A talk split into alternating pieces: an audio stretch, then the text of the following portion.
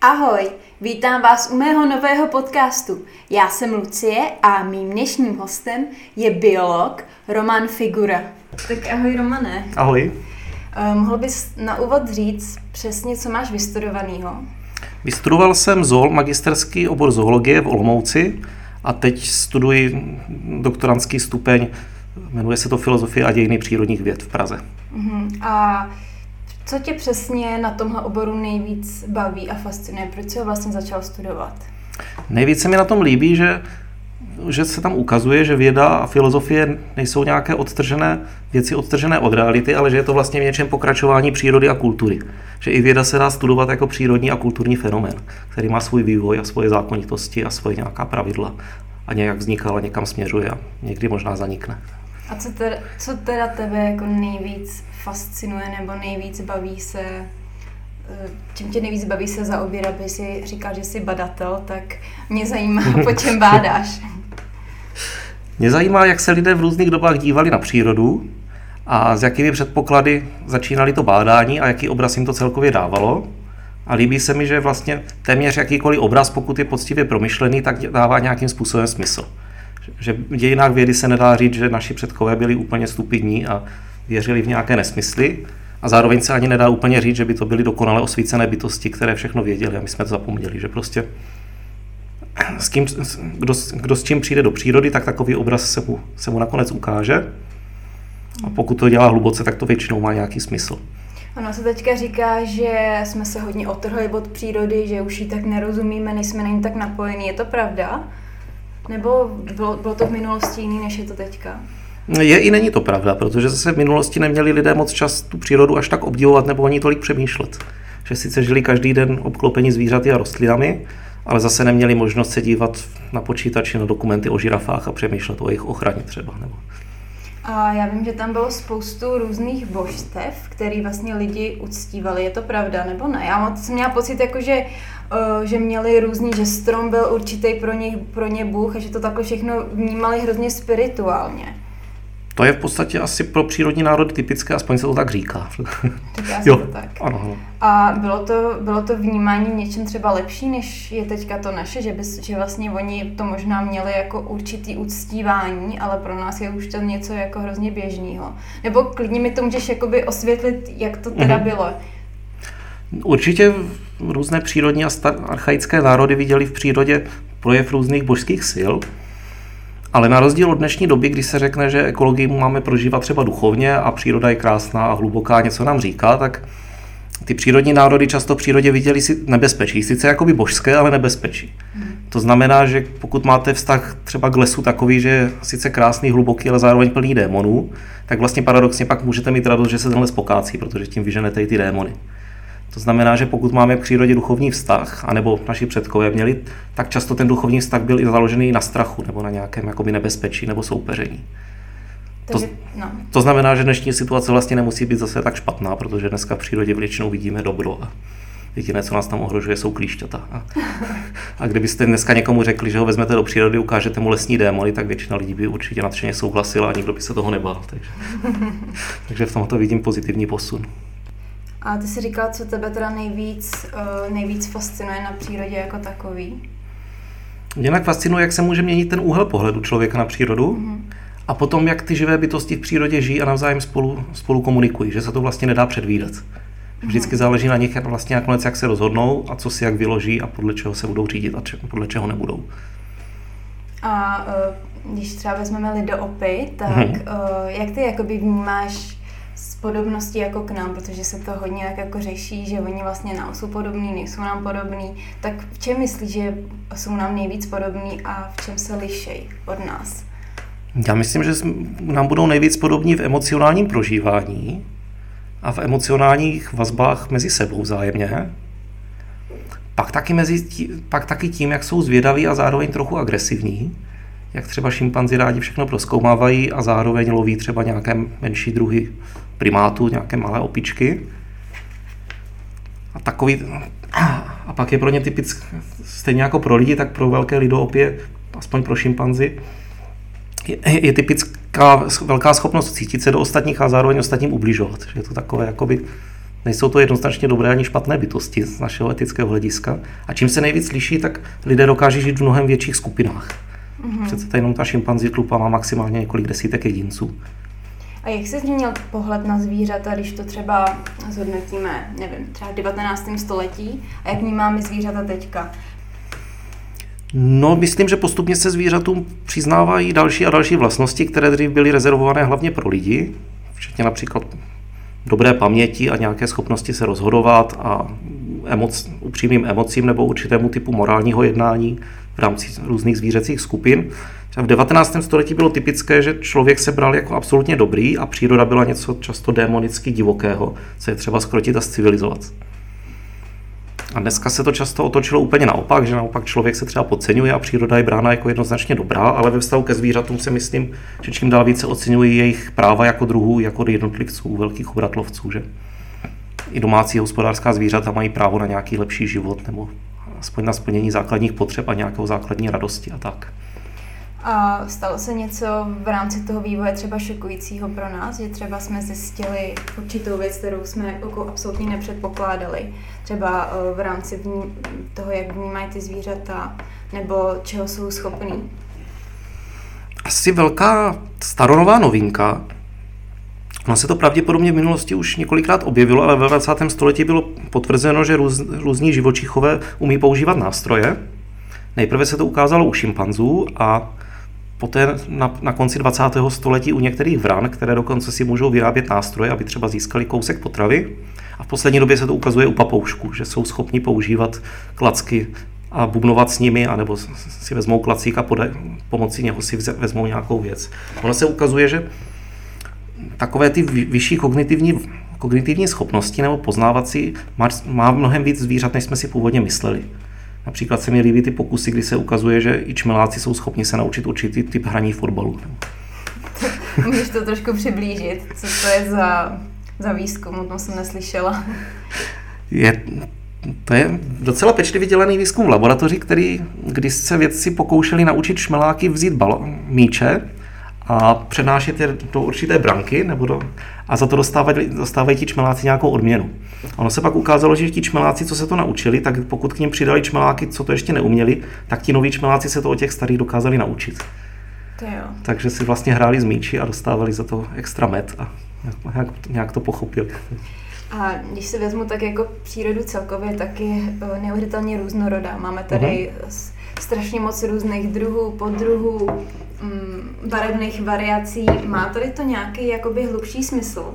Protože já nevím teda, jak moc dobře vidí zvířata, Mm-hmm. Takže uh, jaký to má smysl, že třeba máš živočicha, který má deset různých barev, odlesku, oh. jestli to vlastně jakoby má nějaký smysl?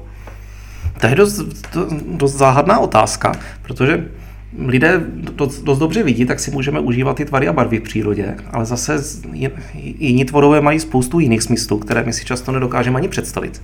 Například vnímají barvy, které my ani nedokážeme ani, ani nedokážeme namalovat, na to, na to si říct, jak asi, jak asi jsou. A také vnímají, například ptáci vnímají barvy, které my nevnímáme, a pak vnímají ještě barvy, které my vnímáme a vnímají jejich navzájemné kombinace. Tak, takže duha z ptačího pohledu musí vypadat jako takový jakoby, obrovský blištící šperk například. Ne? A teda, co my teda nevnímáme a oni vnímají? Máme to nějak už popsaný? Dokážeme to nějak slovy vyjádřit, co, co to je? My ne, no, fyzikálně řečeno, nevnímáme světlo o některých vlnových délkách. těžko, říct, těžko říct, jak to jinak popsat. A taky nevnímáme spoustu zvuků, pachů, taky spoustu, hmat, spoustu hmatových věcí, spoustu chuťových a tak dále. Taky pravděpodobně nevnímáme tak dobře magnetické pole. Například ptáci se dokáží pravděpodobně podle něj orientovat dobře na planetě. Mm-hmm. I když možná nevědomě ano, nevíme o tom. Některé pokusy naznačují, že i člověk je schopen nevědomky poznat světové strany podle toho, kde se zrovna nachází. Mm-hmm. Já jsem právě slyšela, že některý zvířata třeba odhadnou, když se blíží nějaká katastrofa přírodní. Mm-hmm. Je, to, je to přesně, souvisí to tady s tím, co řík, s tím, co říkáš? Pravděpodobně ano. Ono těžko se to přesně vědecky bádá, protože aby byla nějaká přesná vědecká práce o něčem, tak musí být udělán pokus, který se dá pravidelně opakovat.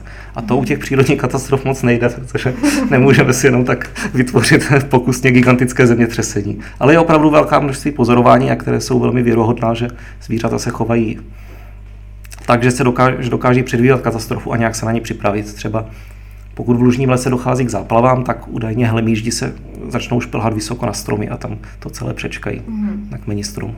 Kdybych se ještě měla mm, vrátit k tomu zbarvení zvířat, mm-hmm. tak uh, jsme, jaký to teda má vlastně jako smysl? Protože oni teda ty zvířata uh, asi díky, díky tomu poznají pohlaví, jestli to je ano. samiček, samička, tak to je možná to základní, by se dalo říct, mm-hmm. ale když si představím, já nevím, třeba páva, tak to je neuvěřitelně krásný zvíře, mm-hmm. tak mm, vlastně jaký to pro něj má smysl, že vlastně vypadá tak, jak vypadá, když to řeknu jednoduše? To je opět dost záhadná věc. Samozřejmě to zbarvení a vzhled ptáků, tak tím ten pták svému okolí dává najevo často svůj věk, svoji identitu, svoje pohlaví, svůj vlastně sociál, svůj sociální status, jestli je dominantní nebo nedominantní. Zajímavé je, že například někteří méně dominantní savci, samci u některých druhů vlastně svým opeřením předstírají, že jsou samice. Mhm, proč? Tím uniknou vlastně útoků ze strany dominantních samců, dostanou se blíž k samicím, se kterými se potichu spáří. Aha, aha. A nebo například předstírají, že jsou ještě nedospělí. Jakože, mm-hmm. Takže ti dospělí samci je nechají jakoby ve své blízkosti a oni se dokáží tak přiblížit k tomu, nebo dokáží se přiblížit taky ke zdroji dobré potravy, kterou by jinak obsazovali jenom ti dominantní samci. Ale ovšem jakoby je, je veliký fenomén v tom, že dochází ke vzniku takzvaných estetických luxusních struktur, mm-hmm. které zdaleka převyšují ten původní účel. To znamená, páv by mohl být třeba jenom modrý a znamenalo by to, že je samec, ale on má geniálně propracovaný ocas. Zdá se, že jak staří řekové říkali, že příroda se ráda skrývá, nebo přirozenost, tak zdá se, že přirozenost se také ráda zdobí a ráda si hraje. Nedá se to nějak vysvětlit, ale, ne, nebo nějak, nějak aspoň přísně vědecky, ale je to více než, je to více než jasné při pozorování. Je teda pravda, že ty samičky nebo samičci si vybírají ty partnery výhradně mm, podle toho, jaký mají zbarvení. Je to, je to vlastně jeden z nejsilnějších, jak to říct, věmů pro ně. Nejen výhradně, ale velmi často jo. Záleží vždycky druh od druhu, populace od populace. Někdy si vybírají spíš jakoby tak pragmaticky, že si samička vybere samce, který má pěkné území a v něm pěkné hnízdo. Jo, takže ještě takhle uvažují za ten rámec. To je Přesně tak. A je vlastně zajímavé, že u některých druhů došlo k tomu, že samci se vůbec nestarají o rodinu, o hnízdo ani o mláďata, ale jenom se starají o svůj estetický a taneční projev. Je to, jsou to například tetřevy. Mm-hmm. A vlastně velkou část své energie věnují tomu, aby dobře vypadali a dobře tančili. A ty samice si je chodí vybírat. Pravděpodobně čistě na estetické bázi si vyberou svého partnera, tím se nechají oplodnit a pak už ho dlouho nevidí, nebo téměř vlastně. A, a sami odchovají rodinu.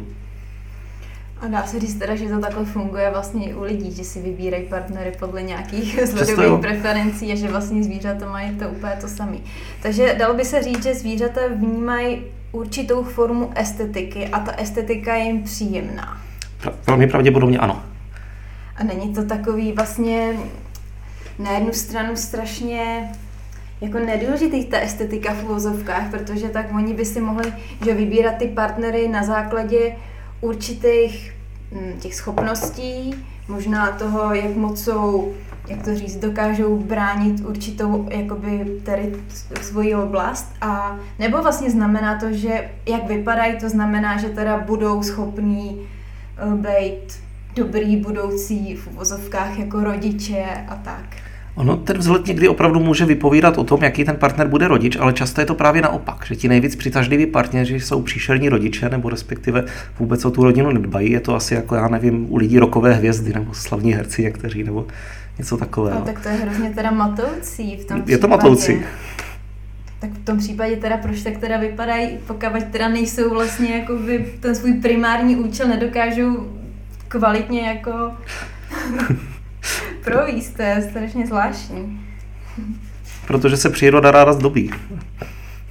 A proč se, proč se příroda ráda zdobí? Tak existuje miliardy let a potřebuje se nějak zabavit.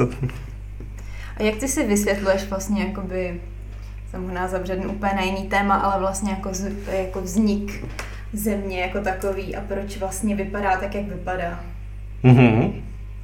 No to je dost záhada. Já myslím, že když vezmeme, že člověk je primát mm-hmm.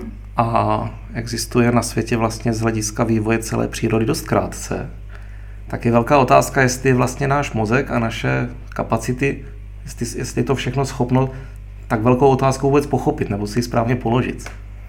My si často myslíme, že nějak si všechno logicky vysvětlíme a nějak, nějak to jakoby zvládneme, ale možná, když na tom budeme ještě pracovat 500 let, tak se tomu víc přiblížíme. A myslíš, že třeba umělá inteligence by mohla tady ty otázky zodpovědět, že by našla nějaký úplně jiný způsob vlastně úvahy a mohli bychom třeba objevit neuvěřitelné věci? Možná jo, ale otázka je, jestli bychom byli vůbec schopni jim nějak porozumět nebo je jako by pochopit. Eh, je nějaký mm, živočišný druh, který má opravdu, eh, řekla bych, bizarní mm, způsob, jak, eh, jak to říct, jak si získává svého partnera, když jakoby opomenu tance, to známe, ale jestli existuje nějaký způsob, který opravdu je výjimečný v přírodě. No, těch způsobů je právě o neuvěřitelné množství. Tak napadají mě vlastně dva. Jedna, jeden, jeden je z české přírody a je to teď, když třeba jdeme vlakem, tak si můžeme všimnout, že zajíci mají na polích svoje pářící rituály a ty jsou vlastně, na, na, ty jsou vlastně navzdory tomu, že zajíc vypadá jako něžné zvířátko, takové dost drsné, jednak se samci navzájem boxují a potom ty samci ty samice vlastně napůl znásilňují, že ten samec ji dohoní, zmlátí, pak je teprve jakoby napůl znásilní a to je to ono, to se jim jako v jejich kultuře nějak líbí. A Těm samicím se to líbí. Asi nějak jo. Asi nějak jo. Někdo taky říká, že jakoby to pořádné znásilnění je důležité pro to, aby vlastně ta samice byla úspěšně oplodněna. Tak to je zvláštní. A ještě teda říkal jsi ještě jeden způsob? Ještě jeden způsob, to bude takové pěknější. V jihovýchodní Asii žije skupina ptáků, kterým se říká lemčíci kteří jsou typičtí tím, že samci nestaví hnízdo, ale staví takové zvláštní domečky, a nebo to vypadá jako malé divadelní pódium a údajně, když to objevili první evropští cestovatele, tak si mysleli, že to jsou nějaké rituální místa domorodců. Někdy to může být dost velké.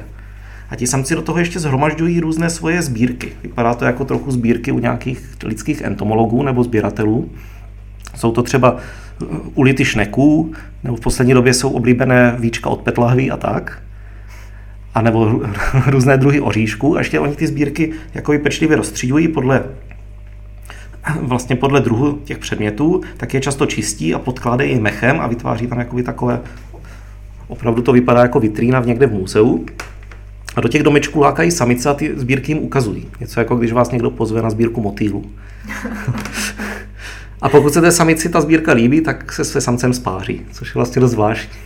Ale ten samec pochopitelně pak nemá vůbec čas se starat o rodinu, protože musí opečovávat ten domeček se svými sbírkami, ale odrostlejší mláďata, zejména samci, pak těm samcům často chodí a vlastně jakoby žijí u svých otců a učí se, jak dělat ty sbírky. Já když teda uh, z toho pářící nechám jenom slovo rituál, tak uh, Zástupní, možná. tak uh, je rituál v přírodě hodně důležitý, protože mě, když si představím slovo rituál, tak ho spíš mám spojený s něčím, co je nějakým způsobem spirituální. Mm-hmm. Tak uh, jak to teda ty rituály vnímají ty zvířata? Je to něco, co teda pro ně má? Nějak, nechci říct jako hlubší smysl, ale v podstatě jako možná, že má. No, ono se to na první pohled nemusí zdát, ale život jako zvířat v přírodě je svázán velkým množstvím rituálů a různých pravidel a mají vlastně takovou pracovnou vnitřní etiketu.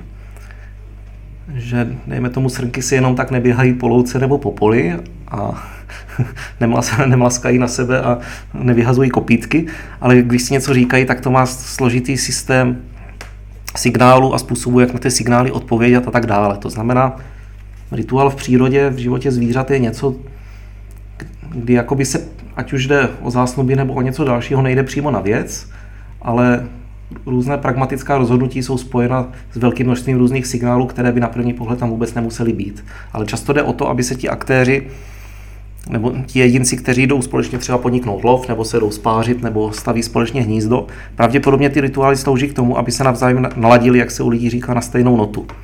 Mm-hmm. A dokázali se nějak emocionálně propojit a pak, pak jim šla práce pěkně od tlapek nebo od sobáku. Spousta lidí tvrdí, že řeč jako jazyk zvířat je neuvěřitelně primitivní, že se nedá jakoby, s naším vůbec porovnat. Je to pravda? Myslím, že lidský jazyk je dost unikátní záležitost, ale to, to že zvířata nemají pravděpodobně jazyk, tak to neznamená, že, že jako spolu nekomunikují složitě. Akorát, že to dělají spíš řečí těla a podob, podobnými věcmi. A jakým způsobem třeba komunikují teda? Velmi často záleží na tom, na aktuálním rozpoložení na řečí těla, na různých, my bychom řekli, nonverbálních signálech, na tom, jak se na čepíří postaví, v jakém okamžiku, co udělají a tak dále. Tam všechno může mít nějaký význam. A dokážou si i předávat informace? Určitě ano. Určitě ano. A třeba informace si předávají uh, ohledně čeho? Třeba nebezpečí? Mm-hmm. Určitě ano.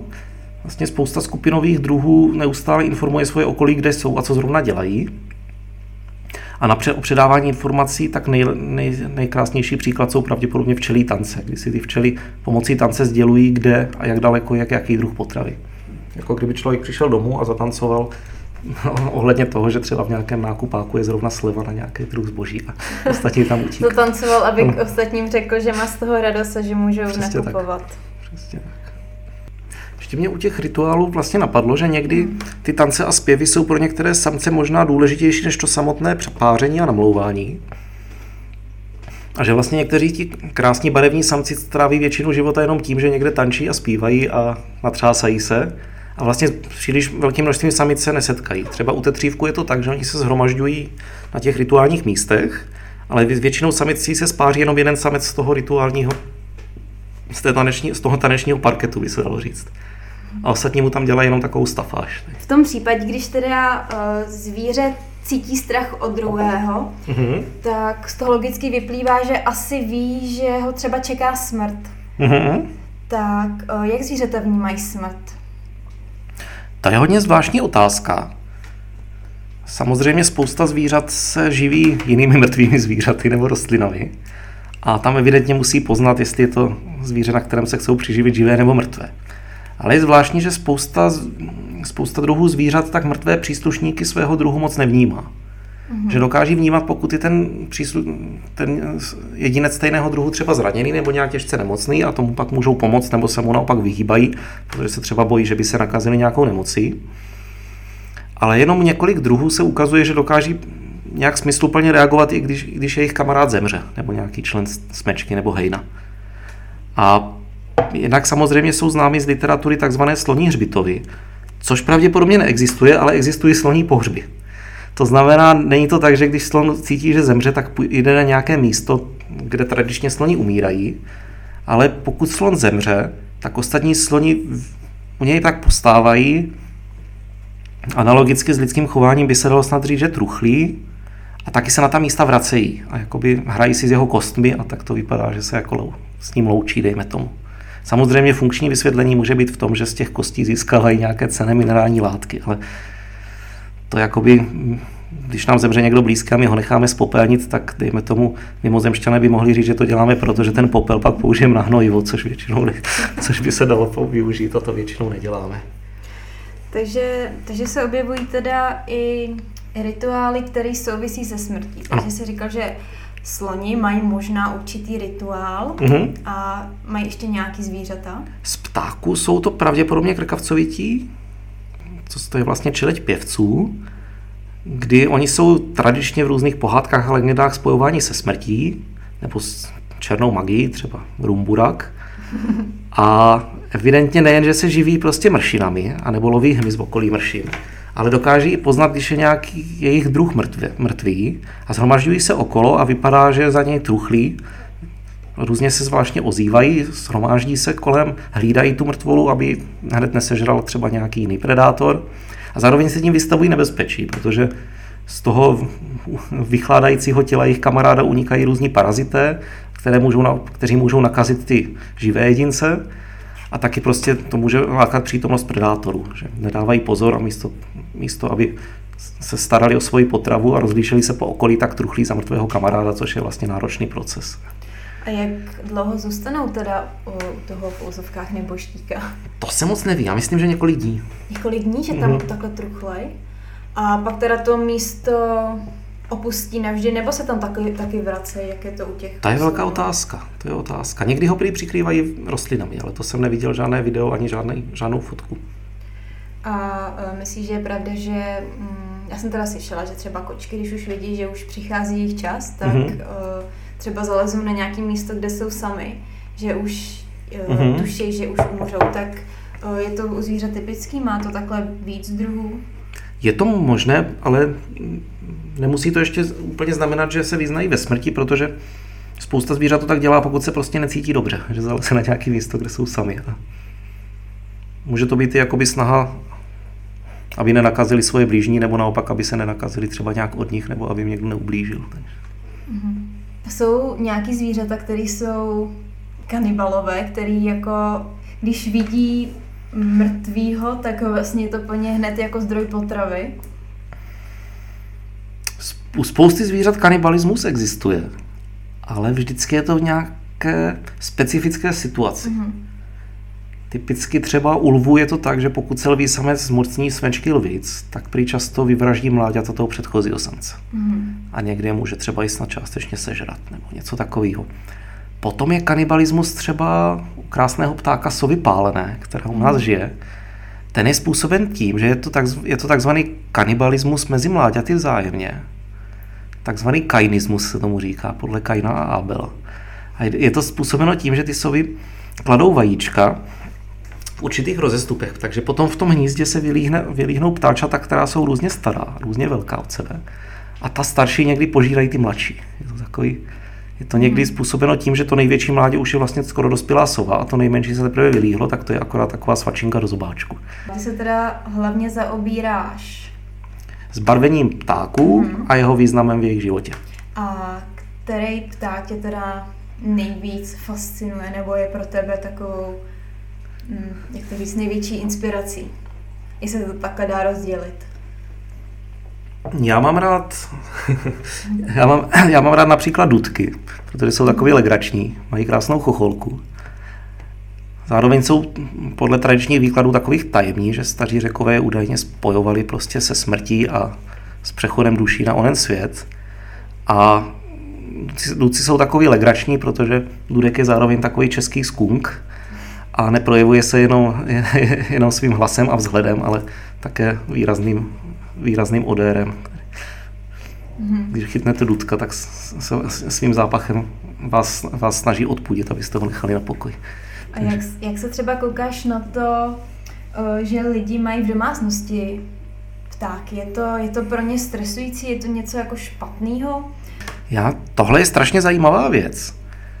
A myslím, že se na, na, na to je potřeba dívat se jakoby z obou stran, že to není jenom tak, že člověk by ubohá zvířátka chytal a dával si je do svých domů, ale je to i tak, že člověk postavil obrovské množství budov, kde má vlastně dostatek prostoru i pro jiné tvory a ti tvorové se mu tam začali nějak prostě stěhovat.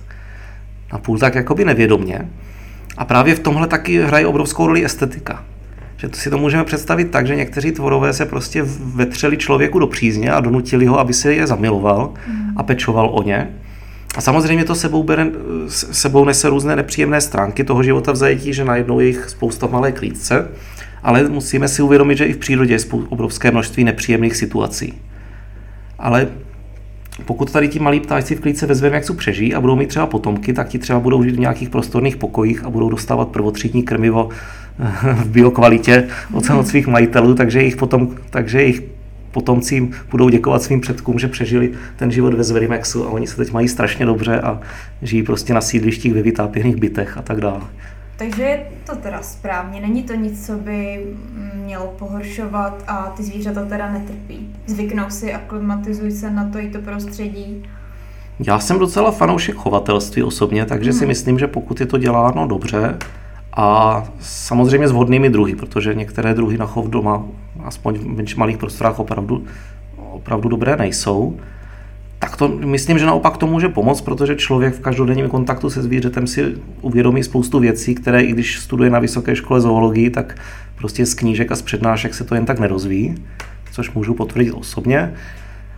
A Další věc je například, že spousta exotických zvířat má dnes větší, větší populace v domácnostech než v přírodě, takže je to taková jakoby něco jako Noémova archa, je to taková záchrana pro případ, že by třeba v přírodě vyhynuli, tak potom z těch domácích chovů se do přírody můžou vrátit. A není to tak, že spousta zvířat vlastně vyhyne kvůli nám, kvůli jakoby našemu, to říct, dotyku na přírodu nebo?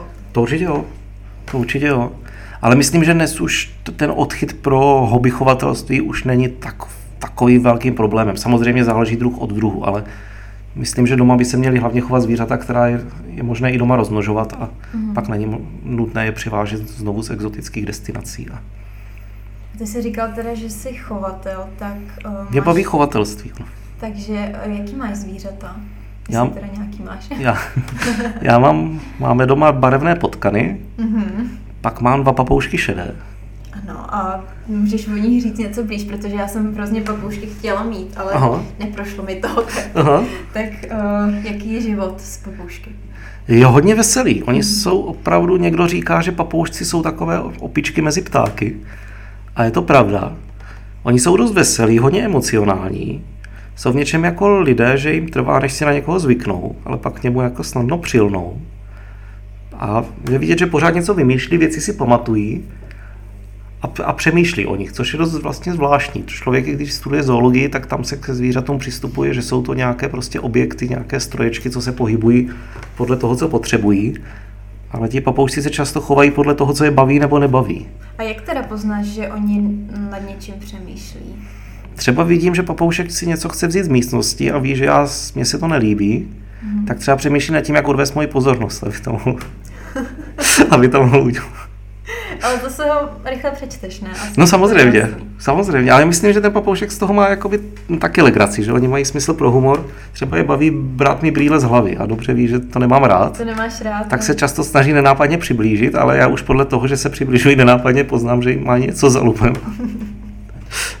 a ty máš samičky, samičky? Samičku a samečka.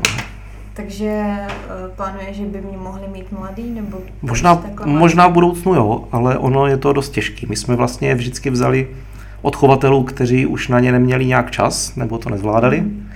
takže ještě záleží, jak se spolu seznámí a tak. U těch velkých papoušků bývá často problém, že oni nejsou jako třeba domácí zvířata, která když připustíte fenku kepsovi, tak se skoro vždycky spáří, ale oni si musí vybrat podle sebe, jestli jim ten druhý vyhovuje.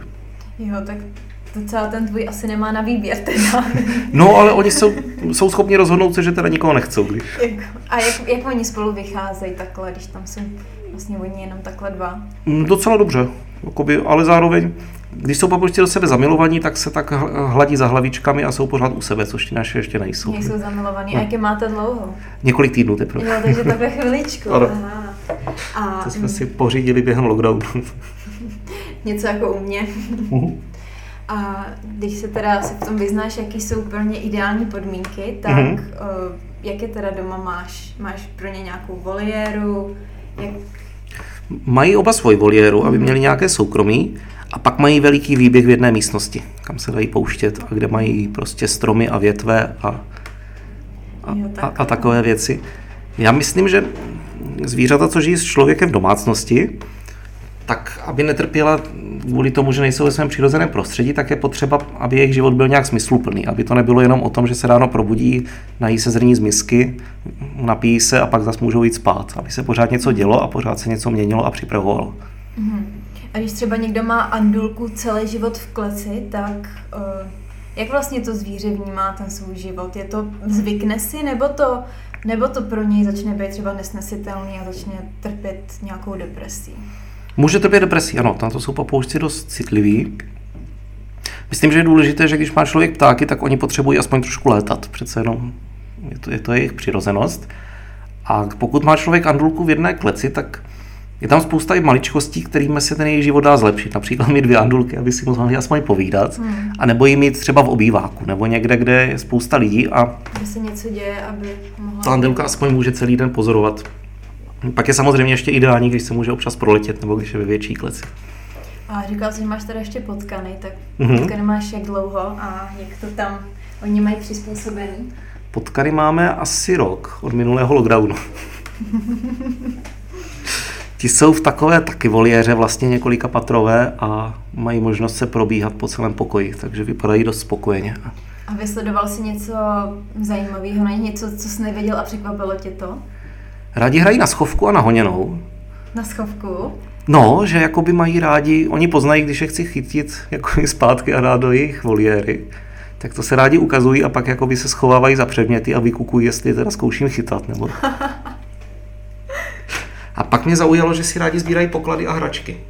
Že různé zajímavé předměty sbírají a dávají si do pelíšku a tam je schovávají a tak. Tak to máš nějaký zajímavější potkany než já, tady to teda moje potkaní nedělají. Ne? Ne, ne, ne, nic neschovávají teda. Aha. Dej jim třeba naušnici nebo něco. Jo, myslíš, No. že tak to zkusím. Hraj si s něčím v ruce a nech je k sobě přijít. Oni, oni mají rádi věci, které vidí, že i člověk má rád. Aha. Tak zkoumají, co na nich jakoby je.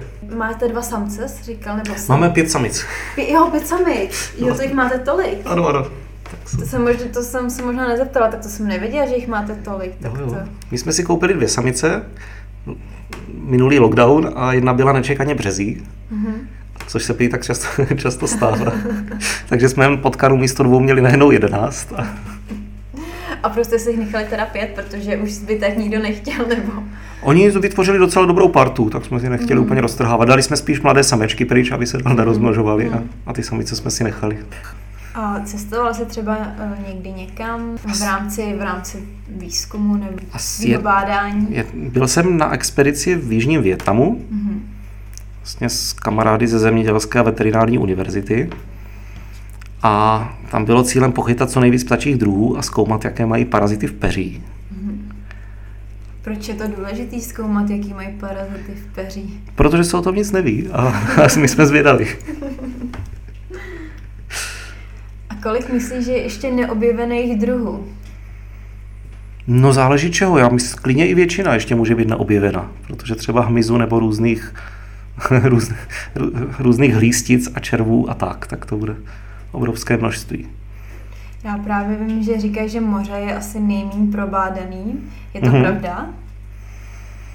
No, doc, myslím, že ano, docela dobře jsou určitě korálové útosy, protože tam každý jezdí a je to vlastně ne, nejsou až tak obrovské na plochu. Ale co se děje v hlubokých mořích, to, vlastně, to se začalo pořádně zkoumat až úplně na konci 20. století a je potřeba na to hodně speciální vybavení, takže myslím, že tam o další, o další zážitky nebude nouze. A je pravda, že se každý den najde nový druh? To opravdu nevím.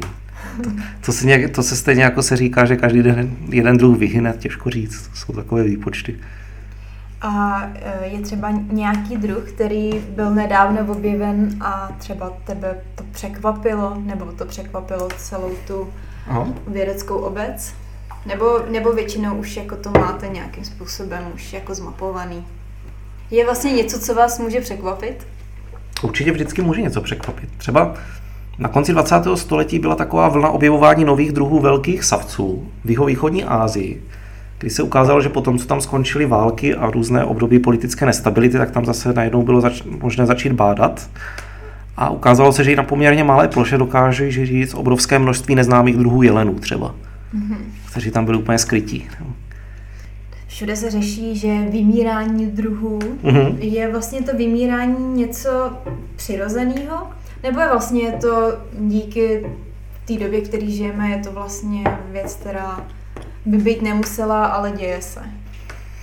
No, několikrát v minulosti už bylo velké vymírání.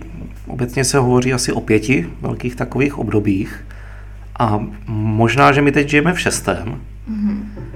A ono to jakoby přirozené je, ale myslím, že by to být nemuselo. A je, prostě je potřeba si uvědomit, že příčinou toho šestého vymírání je zřejmě činnost člověka, což je potřeba si v dokladě promyslet, jestli nám to za to stojí. A když, a když by to teda nebyl, uh, nebyla vina člověka, tak proč vlastně ty druhy vymírají? Ono je to dost záhada, ale nejsou moc trvanlivé. Zase druhý, málo který druh žije prostě skrze různá geologická období. Je to asi tak, jako že když přírodně něco vzniká, tak to počasem musí zaniknout. Mm-hmm. Se to nějak vyčerpá, vyčerpá se možnost jeho dalších adaptací a tak nějak umře na celkovou únavu.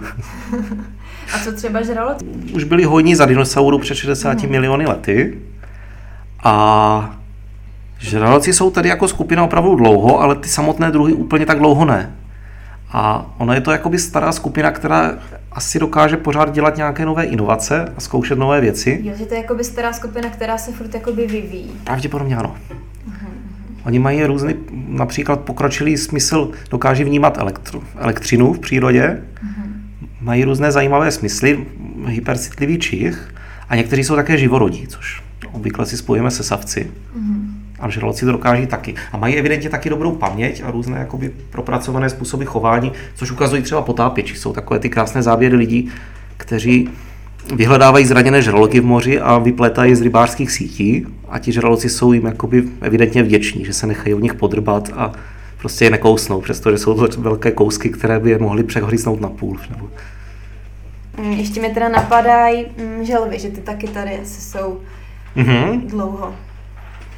Určitě jo, jestli, já nejsem odborník na paleontologii, ale jestli se nepletu, tak v minulosti existoval několik skupin organismů, které bychom na první pohled zařadili dnes k želvám, ale úplně želvy to nebyly. Mm-hmm. A želvy nějak dokázali s vynálezem svého krunýře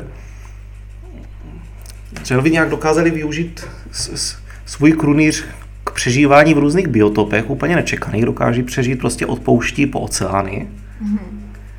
Taky tím například krunýř pomáhá přežít období zimování, že oni pomoc, je součástí jejich metabolismu a pomáhají vlastně přežít hluboko pod ledem zahrabáný v bahně téměř bez přístupu kyslíku. A je zajímavé, že některé želvy, někteří badatelé je označují za nejmodernější typ želv. Jsou to takzvané kožnatky, které mají naopak krunýře vlastně měkké, pokryté kožovitou tkání a tak dokáží rychle plavat ve vodách. Takže jsou to takové jakoby něco jako Formule 1 mezi želvami. Takže oni nestratili svoji schopnost se dále přizpůsobovat a vynalezat nové věci. A jak myslíš, že se bude dál vyvíjet člověk? To je dost zajímavý. To je dost zajímavý, no tak vidíme dva základní trendy. Jeden říká, že je potřeba se úplně jakoby navrátit k přírodě a odvrhnout všechno a tak. A taky se léčit jenom přírodně a stravovat. No a druhý ten je takové nadšení pro superinteligenci a high-tech hračky a tak dále. Takže já myslím osobně, že to bude nějaká kombinace toho. Mm-hmm. Že budeme kyborgové třeba? Eh, jo, ale takový, co mají doma biozahrádku. a kdyby se měl třeba vrátit o několik století zpět, je tam mm-hmm. je nějaký zásadní rozdíl? Jak jsme se vyvíjeli, jestli je tam něco fyzicky znatelného, protože vím, že se říkalo, že dřív lidi byli menší. Je to pravda, nebo je to nějaká fáma? mnoha geologi- nebo omlouvám se, v mnoha obdobích mnoho lidských populací opravdu bylo menší od nás, téměř vlastně všechny, protože my jsme neobvykle velký, velcí. Některé indiánské kmeny v Jižní Americe údajně bývaly v minulosti ještě větší než jsme my, že třeba měřili přes 2 metry v průměru. Takže to nemá jako nějaký hlubší význam to, že se z lidí, kteří měli normálně průměrnou vešku, nevím, 150 cm, že najednou teďka dosahují 2 metrů. Není to jako... Je to možná tím, že i kdybychom vzali člověka z minulosti a dali mu dnešní výživu, antibiotika a všechno, tak by možná hm, taky tak moc vyrostl. Jo, že to je vlastně způsobený tím, že máme dobrou zdravotní péči. Přesně tak. Se vlastně takhle vyvíjíme dobrým způsobem dopředu. Přesně tak, a nebo se dá cynicky říct, že je to způsobeno tím, že často jíme kuřecí maso z velkochovu, kdy, kdy ta kuřátka jsou živena antibiotiky a růstovými hormony a my pak dostaneme. Ale to nevím, jestli, do, jestli se dá potvrdit, to je jenom tak možná taková urbání legenda. A taky se často mluví o, o moskovně, tak že se mhm. mění jakoby její tvar.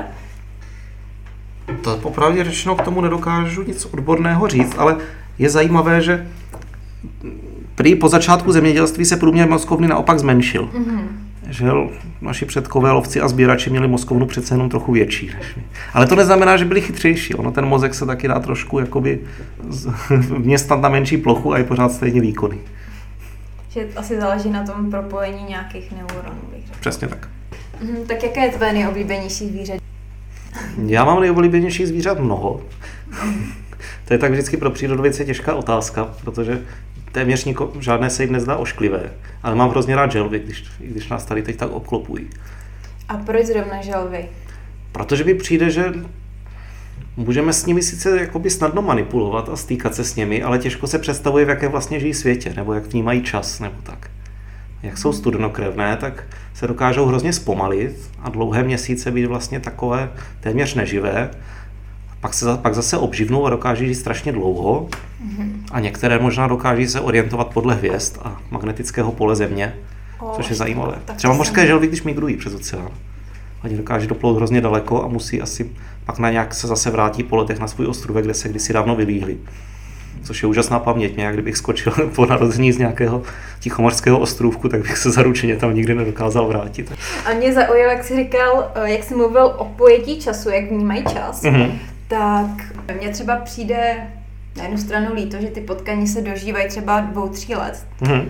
Tak jak oni vlastně vnímají čas? Jak pro ně je dlouhý den? Dá se, zaobírá se někdo tady tím? Jde to nějakým způsobem vysvětlit? Je to dost záhadné. Já bych řekl, že pro ně je jeden mnohem delší než u nás. A že žijí hodně v současnosti. Aspoň se to tak často o savcích říká, že ne, my neustále vlastně buď žijeme v minulosti, anebo se zabýváme tím, co bude pravděpodobně v budoucnosti, nebo čeho se bojíme. Ale zdá se, že oni se dokáží být stejně jako psi nejvíc tady a teď a to je pro ně vlastně důležité. Takže tím pádem vlastně ten čas pro ně plyne teda úplně jinak. Řekl bych, že ano. A pak je zajímavé u takzvaných studenokrevných živočichů, že oni čas vnímají hodně v závislosti na teplotě. Třeba když máte kapra, tak on vyroste, vlastně jeho dětství je ohraničeno tím, kolik dostane tepla v určit, za určitý časový úsek. Takže když ho máte v teplém akváriu, tak vyroste velmi rychle. A nebo tu jenom ho růst můžete prostě na mnoho týdnů, snad i měsíců protáhnout, když, bude, když ho budete držet prostě v chladu. Jo, takhle, to je zajímavé, takže vlastně jakoby ta teplota vlastně tím oni vnímají určitý čas. Přesně tak. Oni jakoby nevnímají čas, jako by mi ručič, prostě ručička, co pořád utíká stejně rychle, ale u nich ta je pomyslná ručička utíká různě rychle. Žralok gronský dokáže se dožít až 400 let, žije vlastně v chladných vodách, žije taky hodně pomalu. A zajímavé je, že většinou života je jakoby slepý, protože on má takové speciální parazity, takové jakoby červy, kteří mu vyžerou oči. On prostě vnímá elektronické vlnění, takže ty oči ani nepotřebuje a stejně prostě v Grónsku je dost tma, tak A teď mě napadlo, mm, existuje nějaký vzorec chování nebo něco, co vlastně bychom se měli naučit od zvířat aplikovat to sami na sebe? podle toho, co, co, čeho tím chceme dosáhnout. No tak budeme se bavit furt o té dlouhověkosti, tak Mhm. Já myslím, že. spoustě druhů zvířat je vlastní to, že, že si jakoby ráda hrají a ráda odpočívají a vůbec to jakoby neřeší a nestresují se představou, že by teď měli být někde jinde a dělat něco jiného. Tak to myslím, že je dost inspirativní. to je pravda. A třeba mm, potrava hraje nějaký vliv? No, to opravdu záleží druh od druhu. Mě právě jenom napadlo, jestli je něco, co vlastně si vypozoroval v té zvířecí říši, Mhm. co nějakým způsobem funguje a dalo by se to aplikovat jako na člověka, aby jsme se od toho mm, poučili. Tak určitě to primární, co jsi říkal, eh, že žít v přítomnosti a nestresovat se, odpočívat a hrát si. To je dobré, Ano. to se nelíbí. A obecně mají jakoby dlouhý život zvířata, která mají zimní spánek, jako zimní odpočinek. tak to bych možná taky doporučil. Takže zimní spánek, to je dobrý. to je třeba netopíři. Nebo... A myslíš ještě něco, nebo myslíš, že takhle jako Já myslím- to je všechno? Já myslím, že je to všechno. Ještě záleží tím, kým se obklopuje, jakými lidmi a zvířaty a rostlinami. Tak jo, tak moc děkuji za rozhovor. Já taky.